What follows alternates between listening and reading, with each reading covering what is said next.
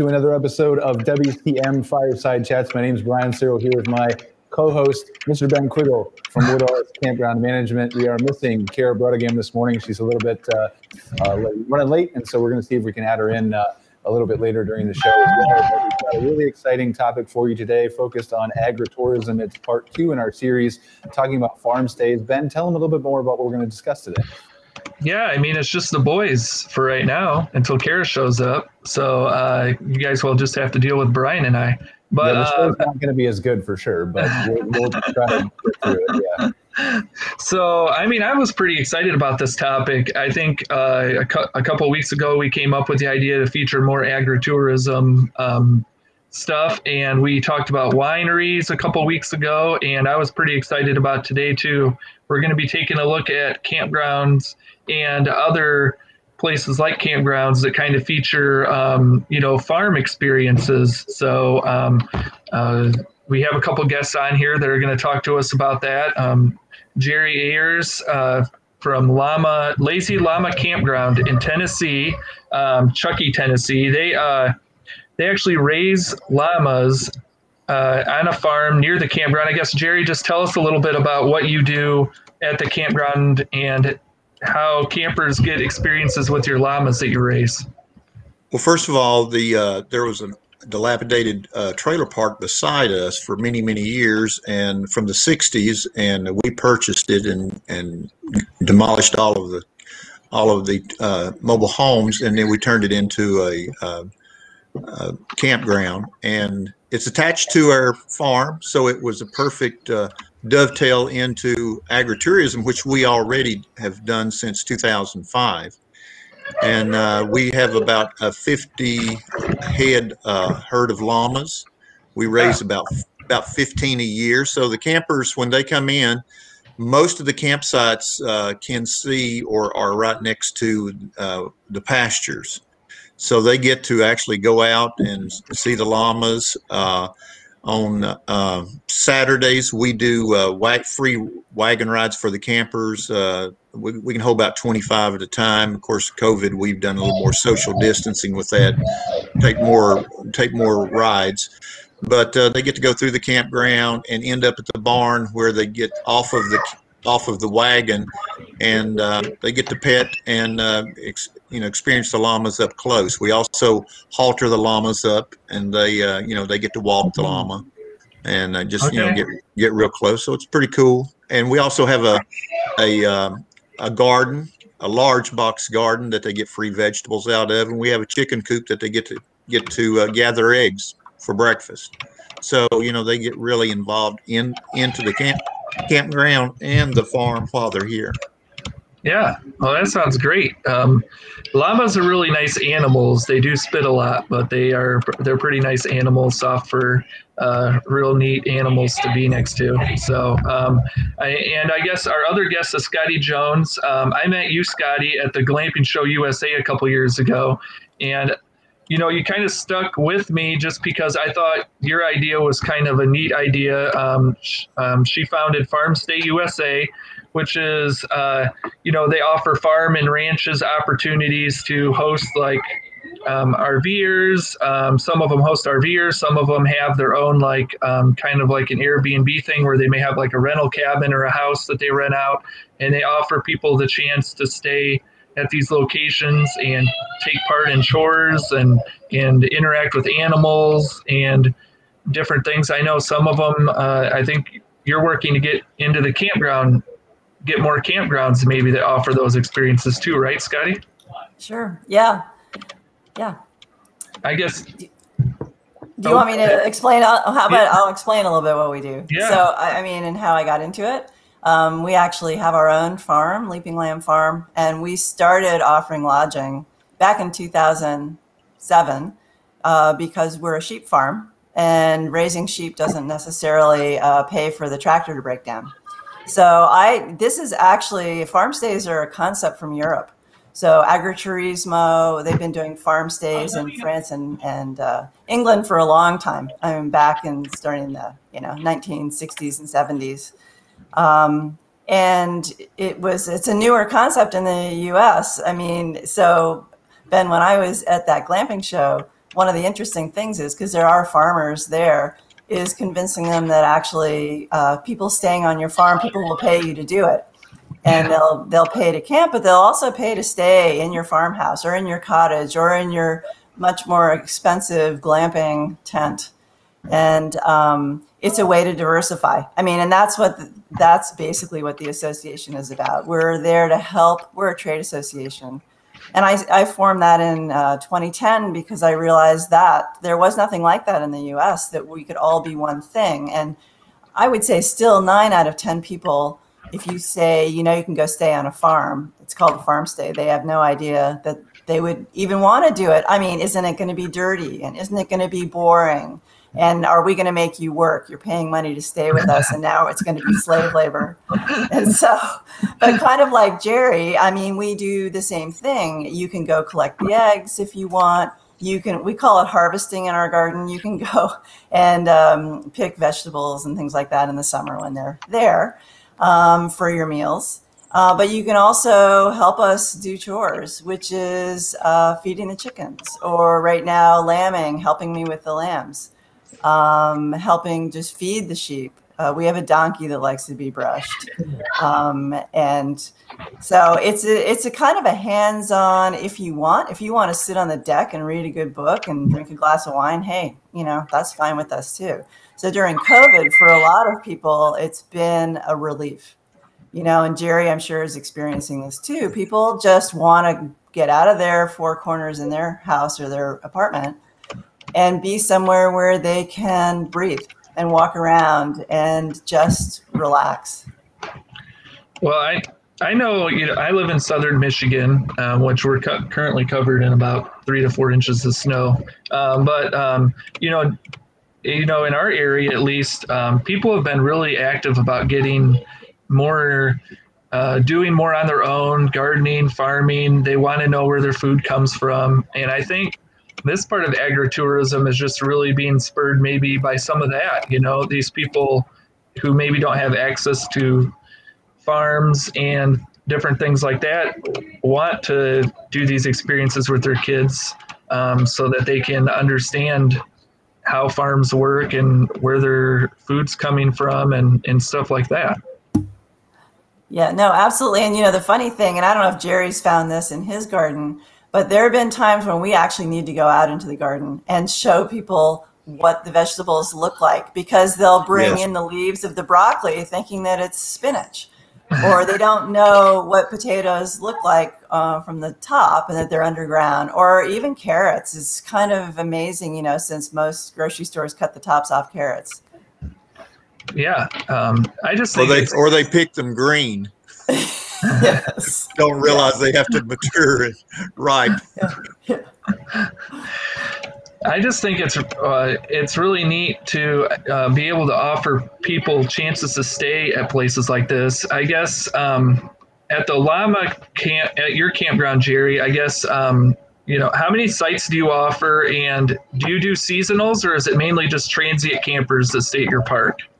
Uh, we do all, uh, but we're a small campground. We only have 34. We're getting ready to expand another four sites. I just don't want it to be very big.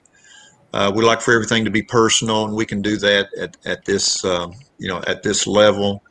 Uh, and it, I don't know, it just all came together. Agritourism has been around a little while, but uh, just like she said, uh, you know, people's not used to farms. Most people have never seen a chicken up close, much less a llama or a sheep or a goat.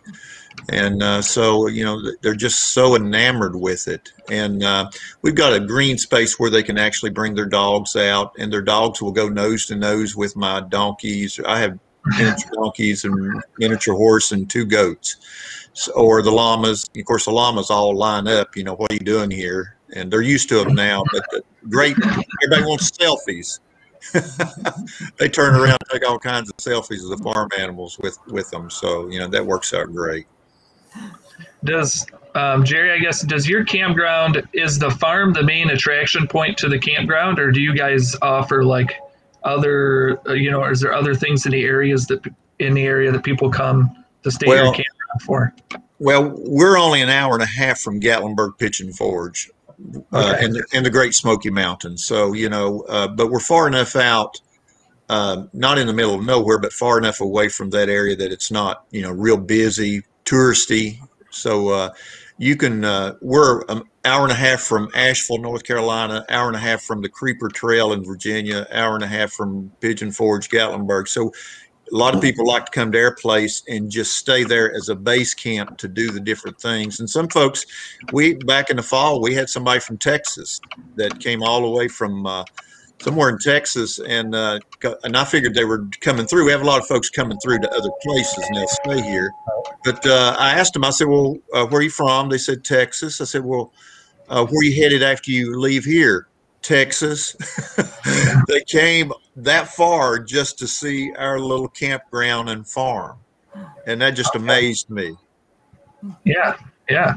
Well, so um, that's, that's, an interesting thing, right? Ben, do we have any data that shows like, I mean, obviously, if you already own a campground, which is most of the people who are probably watching our show, uh, you're not going to build a farm next to it necessarily, but it's easy to uh, add a, a llama or an alpaca or a you know goat or chickens or some kind of an attraction there, right? And so, is there any data or sense that you've gotten from people as to does this increase interest if you just add the one piece instead of have the whole working farm, or like is there an incentive for people to do this? I guess is what I'm asking. Yeah, I, I mean, I'm not for sure if I've ran. I do know that there are some campgrounds that will. Um, work with local farmers or um, you know to do like petting um, zoos, kind of, where they'll bring in animals um, and um, offer, you know, horse rides and and maybe like a chance to pet animals. Um, so there's that, but I'm not, you know, I don't. I guess uh, maybe Scottie or Jerry would have a better idea as to. Well, I was going to do it a different way. And what I was going to say is there are more farms adding mm-hmm. camping and campgrounds. So they may already have the lodging, but mm-hmm. now they're adding either glamping sites or camp right. camping camping. Uh, and some are really getting into the rv adding rvs because that's easier. It's been an rv year right? Mm-hmm. they may not have dump sites and things. I mean we've had people ask us if they could bring an rv here and i say well i've got an electrical hookup and i have a bathroom at the barn. So i wouldn't take lots. I could take you know one. Um, and it just really depends on the farm, on the state, what you're allowed to do. Um, I was mentioning before we all went on, I'm not allowed to put a campground on my farm. I'm on something called exclusive farm use here in Oregon. And so you're not allowed to do things like that. But there would be other places where you absolutely are. And so we are hosting more and more farms that have all these different um, methods of staying on them. and um, like we mentioned before, coming out into the countryside, um, experiencing farm life seems to be a rising interest for Americans. It already right. was for Europeans. I mean, I get a lot. I get a lot of European, but they live here in the states, but they already know about farm stays. The best okay. thing to do is check your zoning laws in your particular state. Uh, where we were uh, fortunate is that the mobile home park that we uh, tore down was already R2, which is heavy residential. And we were able, and guess what a campground is? Heavy residential. So it it was a perfect fit. But our farm itself is uh, agriculture, but they but they butt up against each other, and it like I said, it dovetail perfectly together. You asked me a question, I didn't finish it. We do seasonal, and we do extended stay. We don't do permanent. I don't want it to be a, the old saying it was a trailer park before, it's not going to turn into a trailer park again. But uh, we do seasonals. Matter of fact, I have a waiting list of about 12 to 14 for the spring. And we were full this winter. We have heated water lines, so that helps out a lot. Scottie, I, I like, you know, I was looking at your map on Farm Stay USA, and I mean, you have locations all across the US. So this isn't just like this is something that's you know seems to be interesting to people all across the country i guess. It's not just like in certain areas.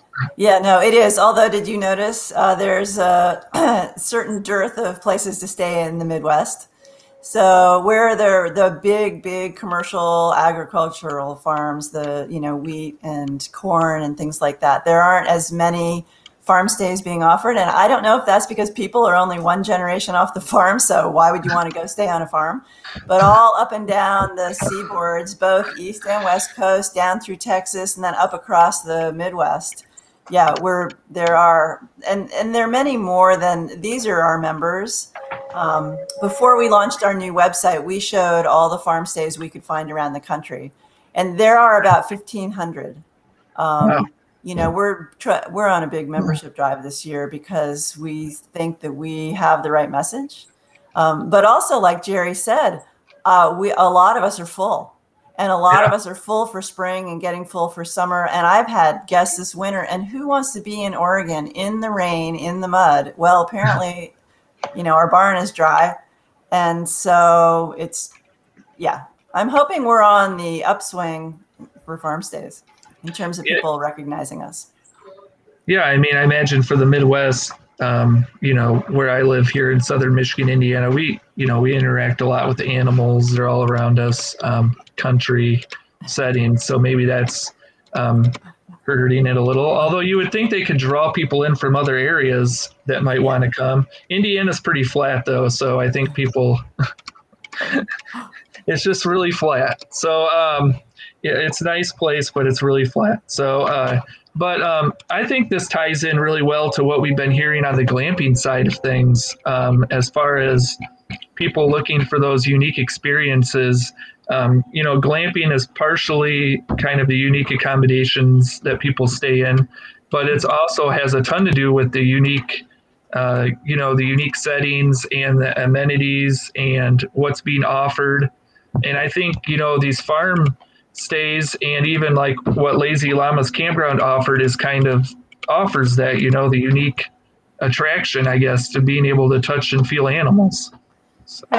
Well, the uniqueness, uh, I better mention my wife. Uh, she's an artist. She's a fiber artist. She paints and draws, and uh, she's a high school art teacher. She retires in May, so we're going to actually kick it up a notch uh, with more classes. But people that camp here on Saturday mornings from 10 to 12 they get to go down to her studio and gather around and she demonstrates spinning or weaving and uh, she actually gets them involved in it to see whether it's something they would like. The other thing we do is uh, we do uh, storytelling llama hikes on our farm. And uh, so everyone gets their own llama to take with them and um, and you know experience. And uh, uh, we're only 14 miles from the storytelling capital of the world in Jonesborough. And uh, so storytelling is huge in this area. So uh, obviously Why is it the storytelling capital of the world? Uh, why is it the storytelling because they deemed so because they deemed it that way several years ago. oh, okay. it's it's called it's called Jonesborough, Tennessee, and uh, it's in the fall they have a storytelling festival that brings people from all over the world uh, over 10,000 people descend on this little town called Jonesborough, Tennessee. And of course, we fill up because people, you know, camp and then go up to the festival. And it's very, I mean, storytelling. I mean, it's huge. Yeah. And yeah, I guess more places than just there. So I was just curious. Uh, and I think something that Jerry didn't mention, but I bet it's absolutely true where he is, where we are, and it's something that a lot of guests will mention is uh, dark nights, starry nights. Yes. So most people get to see, if it's a clear night here, they get to see the Milky Way. You know, when we moved here in 2003, I hadn't seen the Milky Way since I was a kid. We moved here from a big city. And to be able to just see that or to hear the frogs, or, you know, if it doesn't totally freak them out because it's so dark out here, um, it's it, you know you're just in the presence of nature. And i think that is something that is awe-inspiring for a lot of people. And yes walking with a llama or milking a goat. I mean everybody wants to try to milk something until they find out how hard it is. Yes. So we kept we kept a goat in milk last year. And then i finally gave up because i was like okay i'm not going to keep milking this goat twice a day just because people try it for 15 seconds and then it's too hard. So but at least they all tried. My grandparents owned a small farm. They had about 10, 15 ca- cows, dairy cattle, and uh, you know they, they, My grandpa would have no problem milking it by hand, but uh, it is not easy. So no. something you've got to learn how to do. So if you think a goat is hard, try to milk a llama. I didn't know you, I didn't know you could milk a llama. the, the teat's about that long. well, but, so I think we hit on something here, right? That's that's we've talked about in our different agritourism, our agritourism series. We talked about in glamping. It's that niche market the ability yeah. to set your campground or your accommodations apart from someone else from a, a, marketing standpoint, really, is all it is. Just like the guy drove up from Texas to see Gary's place. Uh, it's, it's something that you can't get anywhere else, or at least anywhere else with the radius that someone's willing to drive or can drive or those kinds of things. And so, um, for farm stay specifically, if that's you know adding a campground to your farm or vice versa, you know we have some clients uh, that have added goats or have goats, uh, petting zoos that have chickens that do things like that, uh, that complement Easter egg hunts and all kinds of things. And so it's just setting yourself apart in that way that differentiates yourself from your competition that enables you to attract more people that you otherwise would not attract. Yeah. Uh, if people would think more of agritourism, you know, find things around you, whether you have a campground or a farm that that can accent what you have already at your place. I mean, for us, we have Davy Crockett birthplace is only two miles from us. You know, so uh, we're steeped in history. Andrew Johnson, the first president ever impeached, is only about nine or ten miles from us, uh, his home. You know, so there's a lot of things that you can go to in addition to what you have, or they can just, or you can be the destination. But people need to look for those opportunities to partner with other organizations and pl- activities and places around them. It's a good point. You don't have to do it all by yourself. I mean, go no. out and talk to local businesses, and, and that can add that value too. So, yeah, it's definitely good advice.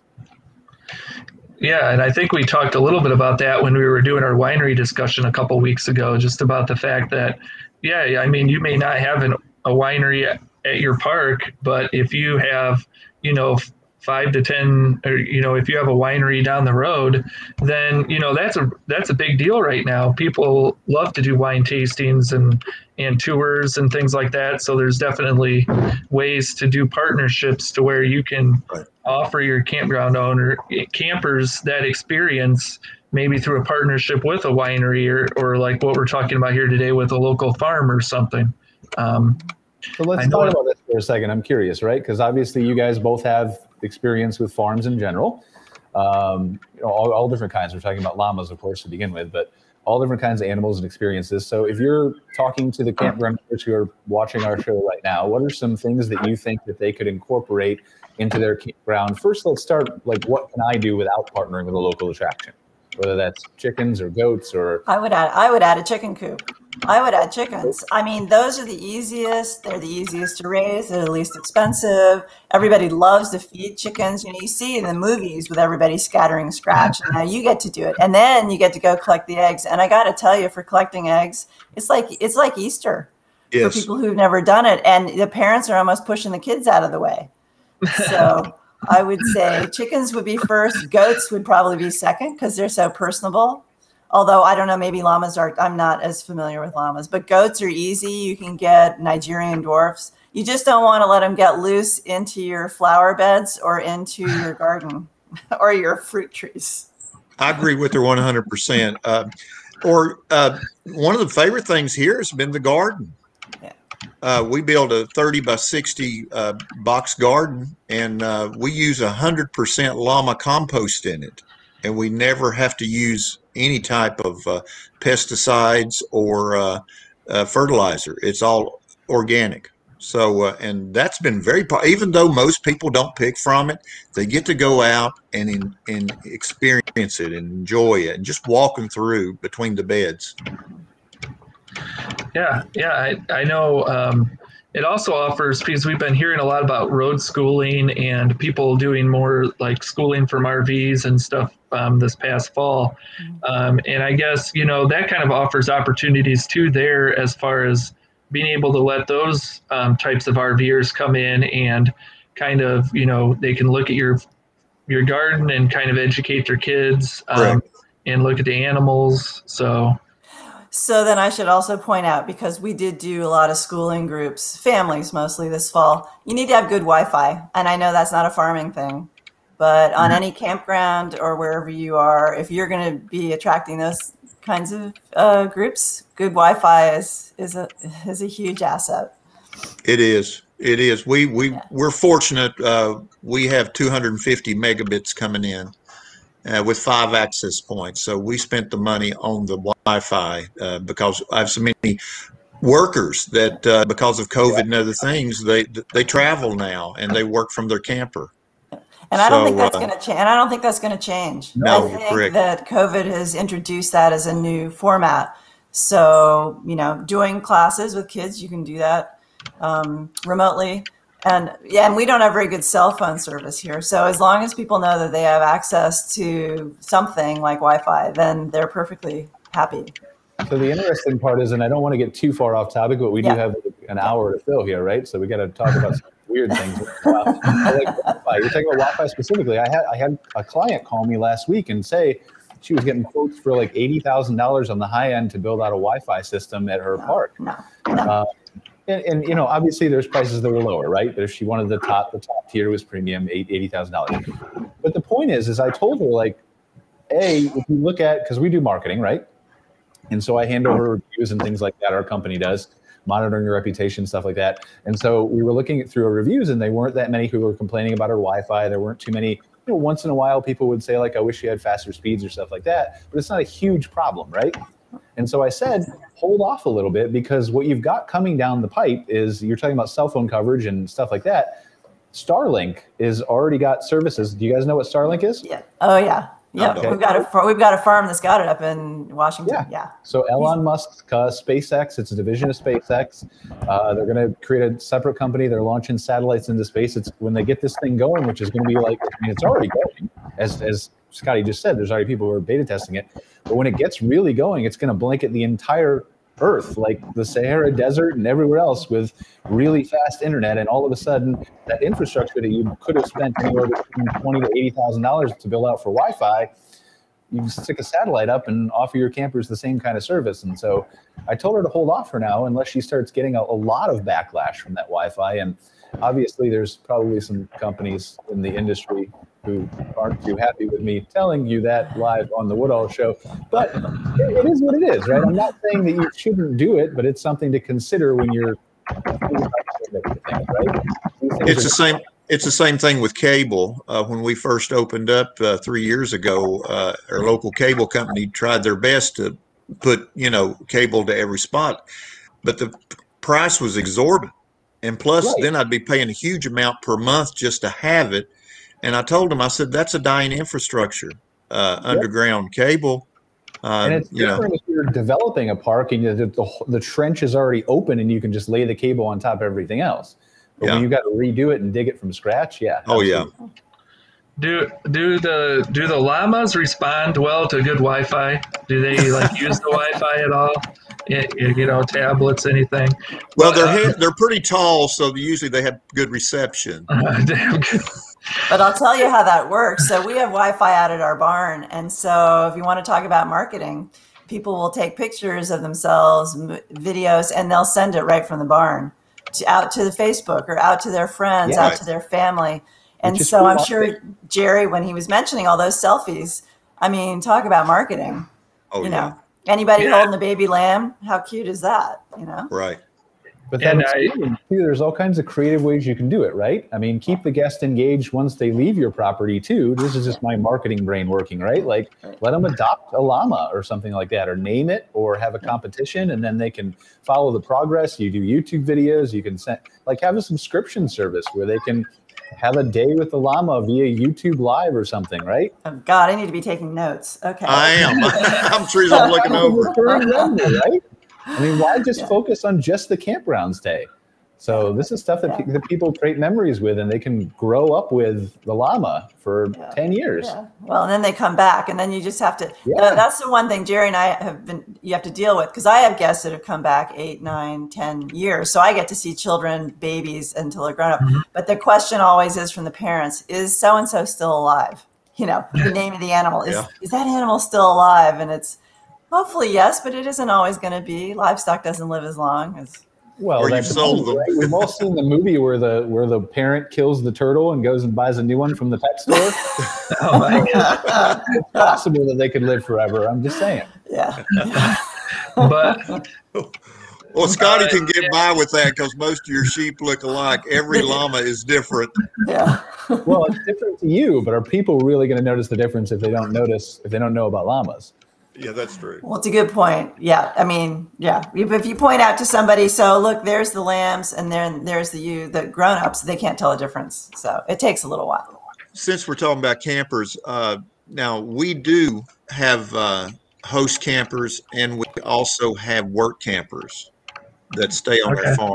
And uh, it's first time we did work campers was this fall uh, in October, and uh, and we worked I started out with uh, less benefits, but when I say benefits, I'm talking about uh, they worked so many hours for their spot, but they were so good. It's a young couple. They were so good. They were going to stay till April. Now they're going to stay all summer. Uh, I I decided just to give them their entire spot, electricity, water, sewer, Wi-Fi, all free. Then I'll pay them for that 15 hours we'd agreed with earlier but uh, it's worth it that way because I'm getting old. I can't clean barns like I used to. But uh, they feed and get involved with the llamas, and they, they let and they take care of the chickens. So it's nice to have that. Yeah, um, yeah. I mean, uh, I know a lot of campground owners are looking at work campers. I guess um, you know. Did you have a pretty good experience finding them and hiring them? It was it was just truly on the it was happen chance. Because what happened was uh, they contacted me. They saw the air campground and they really liked the idea and wanted to stay here. So, so I told them, I said, well, I haven't had any work campers before. However, uh, I need some references. Of course, I'm a retired high school principal. I've hired countless people, so I always look at references. So, uh, you know, I, they were at other campgrounds, and I got some excellent references on them, and they just are awesome. I don't want them to ever leave. well, and I should say there's an organization out there called WWOOF, Willing yes. WWOOF, which is where you'll you can find people, but they don't necessarily come with their RV or their camper. So right. Um, that's the the issue. But and we are we are a WWOOFing farm, by the way. We've had over 20 WWOOFers on our farm. Yeah. And uh, that works out great. The only bad thing about that is just as soon as you get them trained, it's time for them to leave. Yeah. yeah. I, comment here from TJ Johnson. I just want to bring up on the screen. We're going to put it there. Uh, it says uh, we have chickens and mini goats that the kids can feed, but we also offer guided foraging walks, PNW maple syrup classes. We partner with other folks in the area.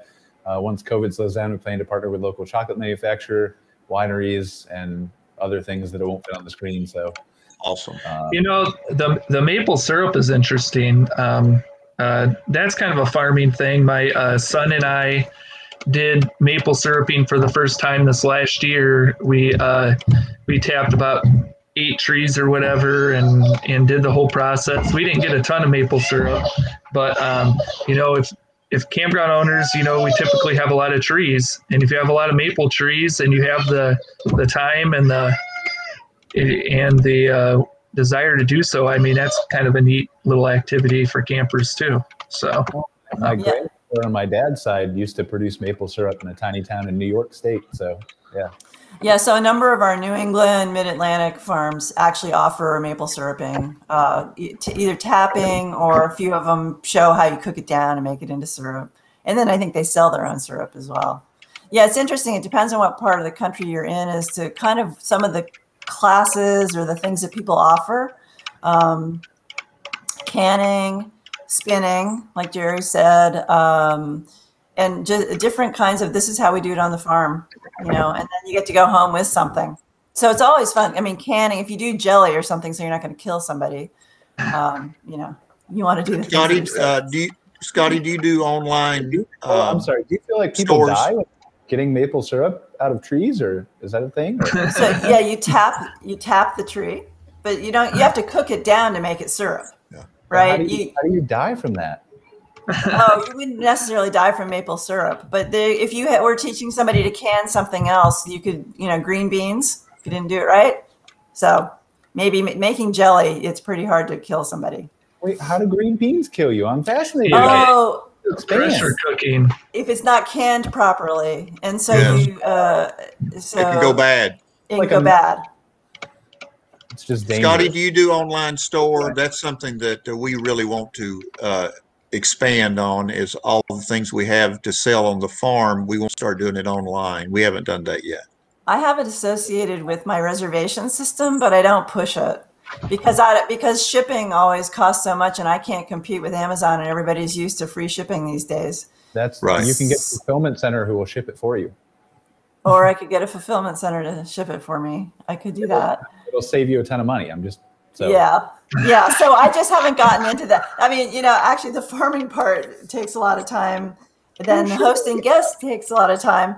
And so, but you're absolutely right. We could do that, especially for things like low season, usually winter, um, late fall, things like that. that's the idea is that you set it up once and it's a hassle, but then once you're done, the fulfillment center takes the time yeah. off your hands and yeah. you got more revenue. Well, that's true. So. That's true. I have a book I sell online through Amazon. But yeah.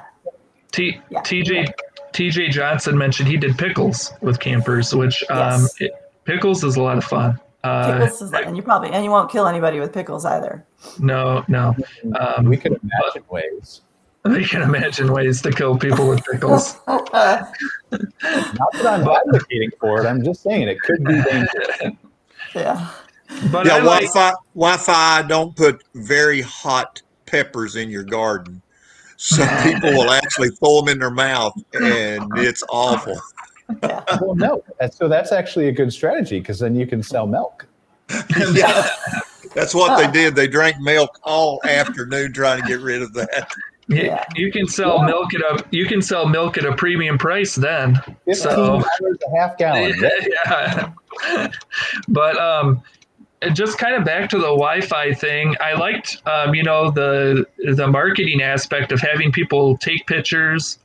But um, I guess Brian, can you speak to this a little bit? Um, you know, is it is it beneficial for campground owners to have like certain hashtags and stuff in place for when people do pictures to do post that kind of stuff? I mean, a little bit on Instagram and stuff, but it'll help. Yeah. It'll help people discover. But like, how and I don't know, maybe I'm just an outlier, right? This is my user experience person, right?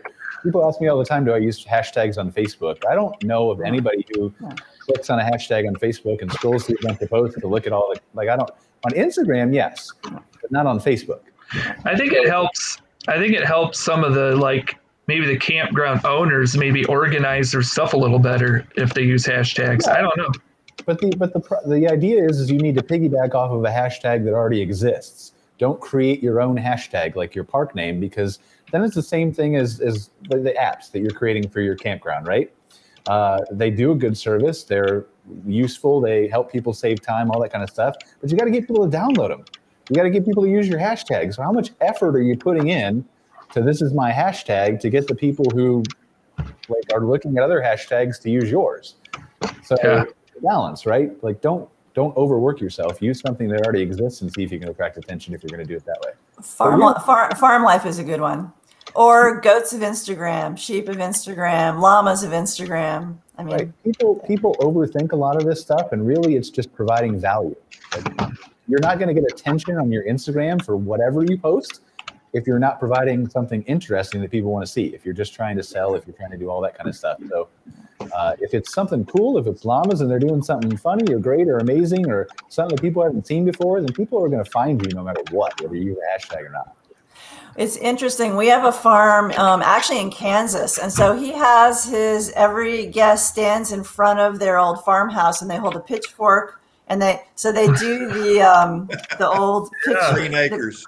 The, yeah, well, it's not Green Acres. What is it? The with the man and the woman with the pitchfork. Yeah anyway, they do that image. And so they have every guest do that. And so then that's a picture that they have to take home. So I thought, Brian, you were going to go, or Ben, with do you set up backgrounds that people have so that they can have their their special photo spot, you know, in front of the barn or with the whatever, you know. But uh yeah, so he does that and his guests love it. And then they share it all over the place. So yeah, the the American Gothic scene. American um, Gothic, thank you. But uh, yeah, I mean, I'll, yeah, that's that's interesting too. I think uh, campgrounds, you know, that don't have a farm team have some of those cutouts and stuff that they do too. We're starting to see more of those pop up. Um, I guess uh, you also mentioned um, chickens as maybe an easy uh, animal to start with, an easier animal, or goats. I guess for people who aren't familiar with chickens, um, I guess you know how hard are those to manage? I guess you know as a campground owner, how hard would they're, yeah, they're easy. The one thing you have to do if you get a variety of chickens, which means that they lay different colored eggs, is you need to educate your guests that the eggs aren't rotten if they're blue. That's just the color of the egg. And also, if you are letting your chickens free range and you're not, they're not all cooped up, that when they go to crack the egg and the yolk is really orangey yellow, that that's actually what they're supposed to look like. Please don't throw it out. It's not rotten. That's the biggest issue we've had with eggs is the different colors. Bleached white normally out of the chicken. and hardness is they're usually more nutritious. Yes. Oh yeah, I know. Yeah. That's what I buy from the store. Yeah. Yeah.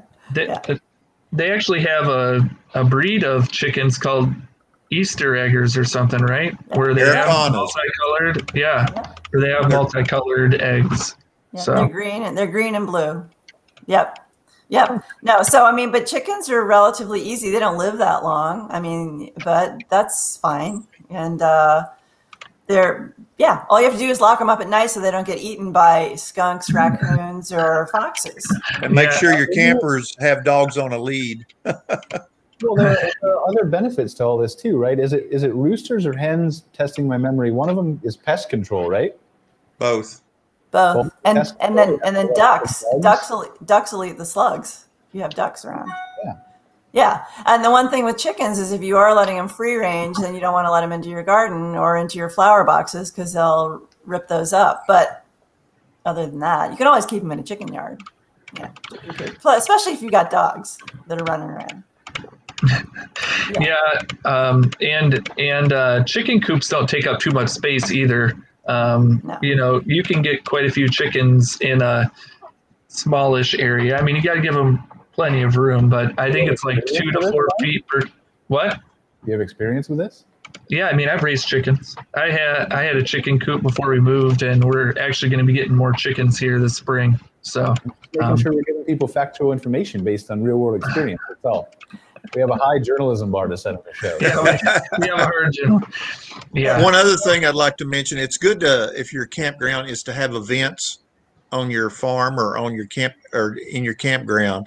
We do a thing in the fall called Spooky Llama Trails and Tales, and it's a it's a major event for our local people also, and uh, it's based on storytelling. We actually have a Native American Indian group that oh, spends oh, cool. two that stays uh, two weekends on their farm. They have a huge 18 foot teepee. They do Native American stories.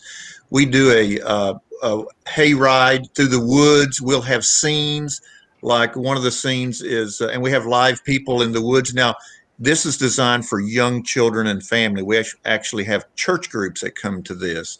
And so it's very, it's not real scary. It's more cutesy, spooky.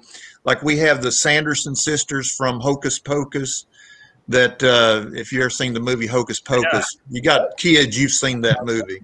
And uh, so my wife and a couple others dress up as the Sanderson sisters, and they've got a cauldron, and the wagon drives by, uh, the tractor and wagon drives by, and we stop. And of course, the witches come up and they poke the kids and say, Ooh, that looks tender.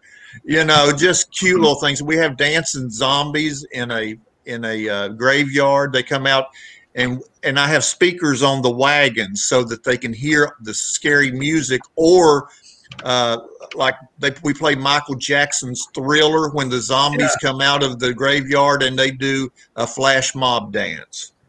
Nice. So that's every fall, uh, and uh, it's man, we have about a couple thousand people, you know, come to it. It's great. But you're talking, and then the campers, the campers just walk over to it. So our campground's full those two weekends for right. people coming to see to you know to do that and we partner with the local Ruritan which is a nonprofit organization and I give 60% of the proceeds to them but you're talking about ways to enhance the experience with part of what you already have with the llamas and stuff like that but also with partnering with local organizations like the Native Americans you were bringing in things like that yeah. Uh, just thinking outside the box, and those things can help you build your revenue, awareness, community relations, all those kinds of things. Oh yeah. Yeah, I mean uh, that sounds fantastic. We're gonna have I'm gonna have to head down that way to check that out. So you're welcome. Yeah, yeah. Well, so and and kind of well, not quite the same, but we do farm tours, so you don't have to stay here.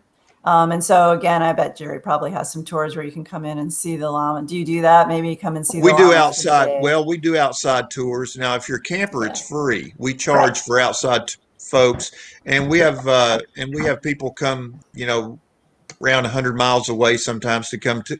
They purchase uh, llama treks, storytelling yes. llama hikes. Exactly. So we do it outside and inside. Yeah. Yeah.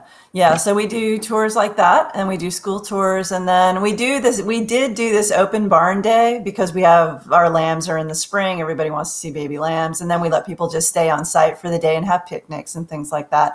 But it actually, quite honestly, it got too crowded.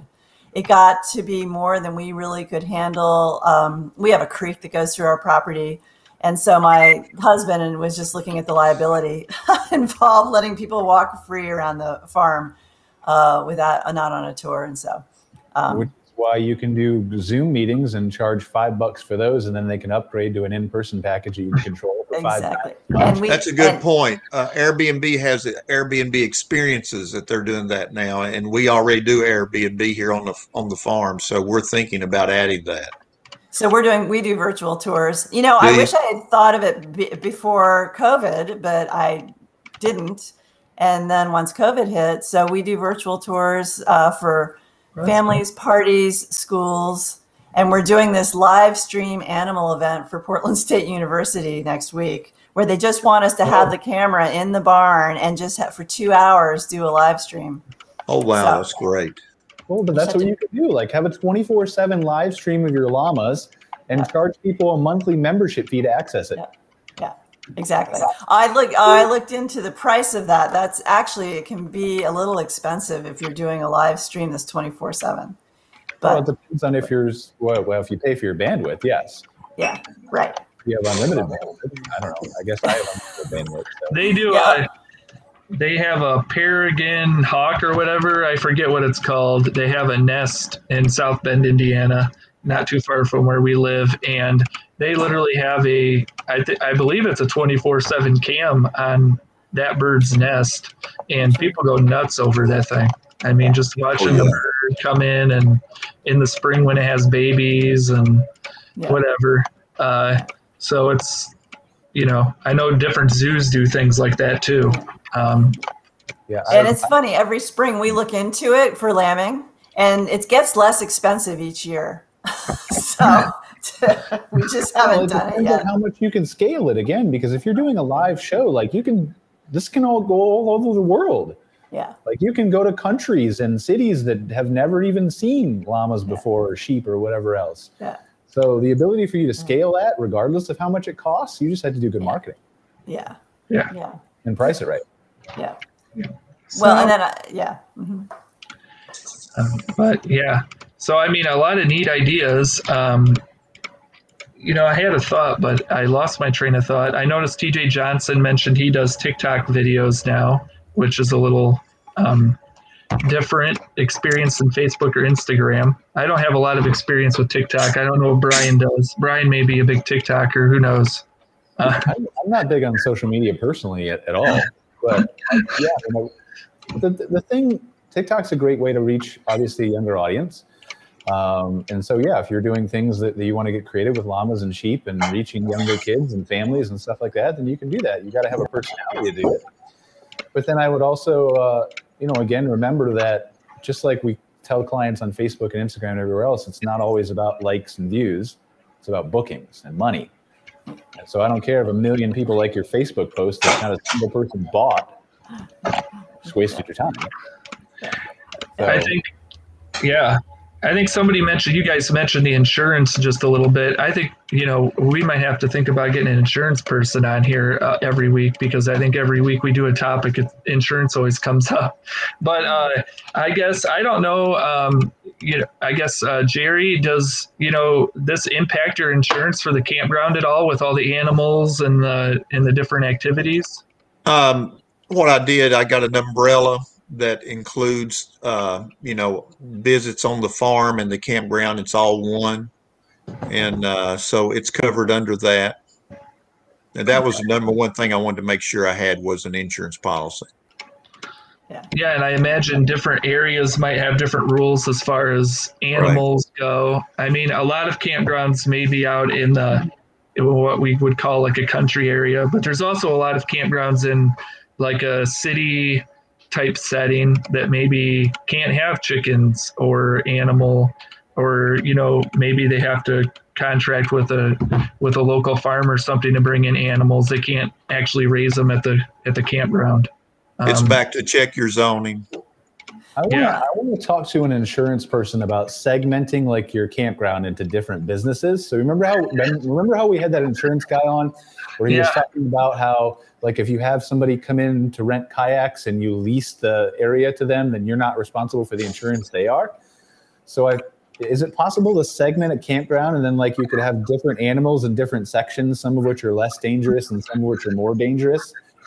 And then you could have each LLC cover their own, like the rate would be higher, right? The portion where you put bears and tigers. I don't. For- I don't know that insurance companies uh, see different animals as different kind of danger. They have a hard time figuring it out to start. Well, yeah, I guess it would depend on what you've got. You'll find though, so most campgrounds that are going to be on a farm, there's a farm policy that you know is protecting you anyway in case my sheep get out into the road and somebody kills them or they kill somebody else because they have an accident so i'm covered that way but then i have a whole separate business liability policy which is trip and fall insurance basically yep. for people to be on the farm that's in in addition and then i do have what jerry has i have an umbrella on top of all of it but quite honestly, um, our farms a lot of times have a hard time getting insurance because insurance companies just do not understand what agritourism is. They don't, they don't understand have, what campgrounds are. Well, yeah, and so they don't want to cut and they don't want to cover you because all of a sudden they're like, "Well, we don't know what kind of loss you're going to have," and I'm like, you know, we try not to run over anybody with our tractor. We really, really, you know, you know. is that a thing? Is what a thing? does does a sheep can it, uh, how often does a sheep kill someone? Is that a well, thing? if it got out in the road and you had a car accident because of it, yeah, Here, I, and I, turned I, your car over, is it really like? Yes, I mean, you the car accident and all kinds of different things, right? How are you going to actually determine that the sheep was liable? You could have been asleep at the wheel. You could have been had too many to drink. You could, I mean, it could yeah. be anything. It could have just been dark. Yeah, but you just There's so most of the people writing the policies don't know anything about a farm. Yeah. we found an old sign uh, in their shearing room. We found an old sign in the antique store, and it says the beauty shop. Uh, and uh, so we, you know, I bought it, hung it up over our shearing room because that's where we, you know, do the beauty shop for the llamas. Well, when the guy came to take pictures of everything, you know, to look at all the stuff that we have, I had to take it down because he said they somebody from New York City is probably doing the uh, figuring whether they're going to insure you or not, and they don't have a. If if you've got a beauty shop, that's another whole animal. that's not a farm. So I mean, just weird yeah. stuff like that. Yeah.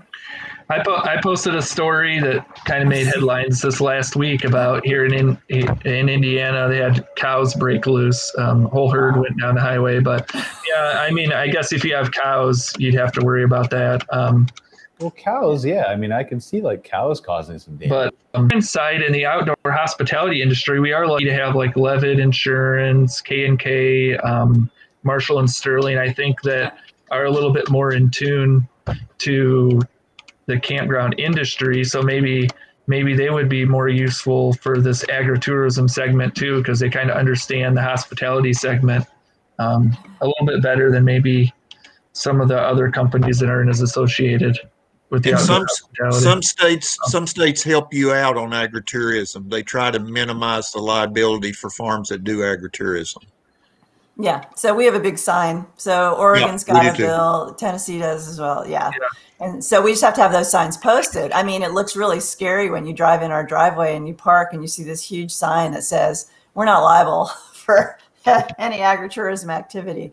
But possible for you to resell like travel insurance policies to individual people and require that they have them or something that you could make a profit off of? I don't know really. But, that'd be difficult. Oh yeah, no doubt. Or other people people would do it, and I wouldn't be the first one that was saying it, right? but it, it's an interest. Like uh, I mean, I don't know, because they cover medical and all that kind of stuff, and so. Yeah, I yeah, I mean, it would be it would be interesting on the cost side if anybody would want to spend the money to buy it. So we do have some ranch. We have some farms that do that down in Texas. She's talked about it before. She tells people you need to get travel insurance before you come. But I don't know. It, I'm not sure travel insurance would cover you getting bit by a whatever donkey. Well, by, a do- by a donkey, I was going to say. It wouldn't cover the act, but it would cover the medical care costs that as, that came as a result of that. And so I wonder if what my what I'm saying is is I wonder if you as the accommodation could partner with a travel insurance company yeah. to provide blanket coverage, like kind of like resell like X number of I have 200 sites at my campground. So I'm going to offer 200 different insurance policies. What's the bulk rate for that? And then I can resell it to my campers, right? And cover it. Yeah. yeah. I think most campers wouldn't pay for it. I I don't know. I don't, well, I don't know. I mean, I don't know. How many people? How much money do you think Delta makes from that? Like, add insurance at the bottom when you're booking a flight. Like, yeah. people will just click it because they're scared, or it's on by default, or whatever, right? Yeah. might be surprised yeah. people would buy it. I mean, not for like thirty bucks, but for five, ten bucks. Yeah. I'm not sure I want people thinking that they could then just go and claim stuff. I mean, that, I, that's concern I had, Scottie, yeah. is you don't even want to mention insurance yeah. or liability, although it's yeah. always out there. Yeah. Yeah. Yeah. that's why we take people. So when people come to our farm, I call it the danger tour. I take them on a tour around the farm. I point out all the things that are dangerous. Don't fall out of the hayloft. There's a creek. You know, here's the animals. This is how you have to be around them. And I, you know, I joke about it, but I say this is the danger tour because I want them to be aware so that if anything happens and things do happen, then they go, oh, yeah, she told us about that. So, luck, I'm knocking on wood here. So far, we've been, you know, people understand. Yeah. And I, th- and I think from a liability, you know, we've had Christine Taylor on here um, from the Towney Law Firm, uh, and and I know she's written for us at Woodall's before, and I think from the liability side, a tour like that um, really helps quite a bit too. You know, you have them sign waivers and then you take them on a tour like that. And when, you know, if you do get sued and you go to court, you can be like, hey, we, you know, we had them sign the waivers. We read that, you know, they read them. We took them on an actual tour. I think that looks pretty good. That would look pretty good. I mean, I'm not a lawyer, but um, it can't hurt anything. So, well, and I've also discovered, I don't know if Jerry's discovered this, that accidents happen in the first 30 minutes that people are here. And I think it's because the ground is un- different, everything is different from what they're used to. And so if you can get them through that first 30 minutes, then you, usually you're usually okay. All that kind of stuff. Yeah. Uh, yeah, they want to wear high heels to a farm. yeah. also just try to scare them, right? Because if they're scared, then they're going to pay attention and be more alert to their surroundings too. Like, yeah. I don't know. I mean, you could put a like get a nice stock image of this super cute young kid and frame it and put it on the wagon that you drive people around on and just say in loving memory of. And when they ask, oh, oh my God. DirecTV commercials, right? why you, uh, what is it? Uh, why you should not get cable or something, instead get DirecTV. And they go, they do all these like series of like what happened. And it's so ridiculous. So like, yeah, you know, this kid fell off the wagon and he got bit by a chicken and it got infected and he had his arm amputated and then he lost too much blood. And then, well, so then this- Jerry and I would never get anybody out to our farms. No. we don't want to scare them. We, we want to show them that their grandparents, their great grandparents grew up on these farms and everybody did okay. And this is a, because, but they did okay because they paid attention. I'm just saying. Yeah. Uh, but um, okay, Ben, save us here. I think I think the important thing to acknowledge. I think the important thing to acknowledge is that uh, you're probably, you know, more than likely not going to have an incident, but it's in, important to be prepared um, for any, you know, for these incidents, and that's where the insurance comes in. And um, uh, Yeah. So, it, so we can move away from the uh, bad incidents at the farm. Yeah. um, no, happen. That's the idea. We're joking about it because it's not realistic. Yeah. Like it doesn't yeah, happen yeah. frequently enough to worry about it. So. Yeah. Yeah, and you know, a lot of the, you know, we're not talking about like tigers and lions. Uh, you know, the llamas for the most part are pretty um, friendly. I, you know, I've been around goats a lot. I mean, they can get a little bitey uh, but um, you know, you just have to be aware of that. They can kick too sometimes. Um, I've been kicked by a cow before. That wasn't very much fun. So you just, you know, you're around animals, so you have to be aware of your surroundings and understand that they're animals and they don't know what you're doing and they do weird things sometimes. Well, that's what Jerry's talking about with the high heels wearing them to a farm. Like you just have yeah. to be aware of where you're going and what your surroundings are and educate yourself a little bit. Spend five minutes and Google like what it's like to walk on a farm and like yeah. read a paragraph, and then you'll know like ninety five percent more than everybody else does. Yeah. Well, we tell people coming to the farm to the closed-toed shoes. I mean, if you're going to yes. go into the chicken yard and you have painted toenails, mm, you know, you might find that you've got some chickens tapping at your toenails. and, and thing is, is people don't read. Like we were, like I went axe throwing a couple years ago, and they said the same thing: wear closed-toed shoes. You wouldn't believe the people that showed up in sandals. Like you're axe throwing. Yeah. Like you should know that without me telling you, but yeah, I mean, people people don't read the policies and be aware of that stuff. So. And you know, I would say for your campgrounds that are maybe thinking of getting chickens, you know, you don't need a rooster, right? You don't need a rooster to get eggs, yeah. and um, some roosters are mean. So um, it's nice having a rooster. We use it to protect our flock, but I have nice roosters, and I had a mean one. I got rid of them.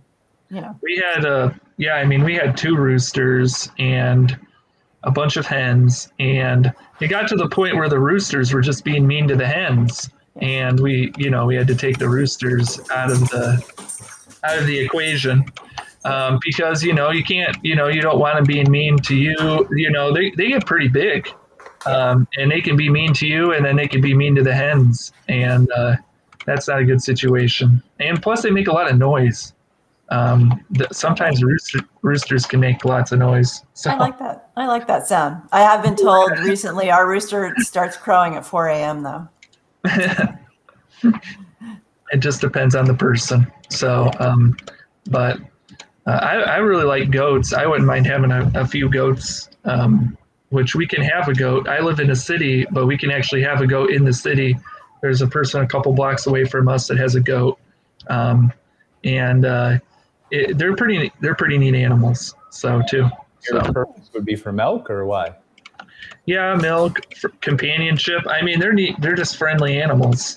So, um, uh, not necessarily to eat or anything. Although you can eat a goat. So, um, looks it looks like uh, we lost Jerry though. So unfortunately, we're getting near the end, anyways. Um, I don't know if I have any more comments on the farm um, thing. I guess Brian, did you have any more comments or thoughts or ideas?